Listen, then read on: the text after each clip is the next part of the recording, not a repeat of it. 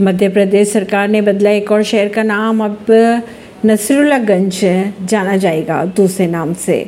शिवराज सरकार ने सीहोर ज़िले के नसरुल्लागंज का नाम बदलकर भैरुंदा कर दिया है। राज्य सरकार ने बाकायदा इसका गजट नोटिफिकेशन भी जारी कर दिया है। इससे लेकर प्रस्ताव केंद्र सरकार के पास भेजा गया था। गृह मंत्रालय की मंजूरी के बाद अब इसका नाम बदलकर बैरुंदा कर दिया गया है। दरअसल नसरुल्लागंज सीएम शिवराज के विधानसभा क्षेत्र बुधरी के अंतर्गत ही आता है और कुछ समय पहले शिवराज सिंह चौहान ने नसरुल्लागंज में आयोजित एक कार्यक्रम के दौरान इसका नाम बदलने की घोषणा भी की थी। इसके पहले शिवराज सरकार होशंगाबाद शहर का नाम बदलकर नर्मदापुरम और भोपाल के इस्लाम नगर का नाम बदलकर जगदीशपुरी कर चुकी है। ऐसी ही खबरों को जानने के लिए जुड़े रहिए जनता सरिश्ता पॉडकास्ट से। परवीन नई दिल्ली से।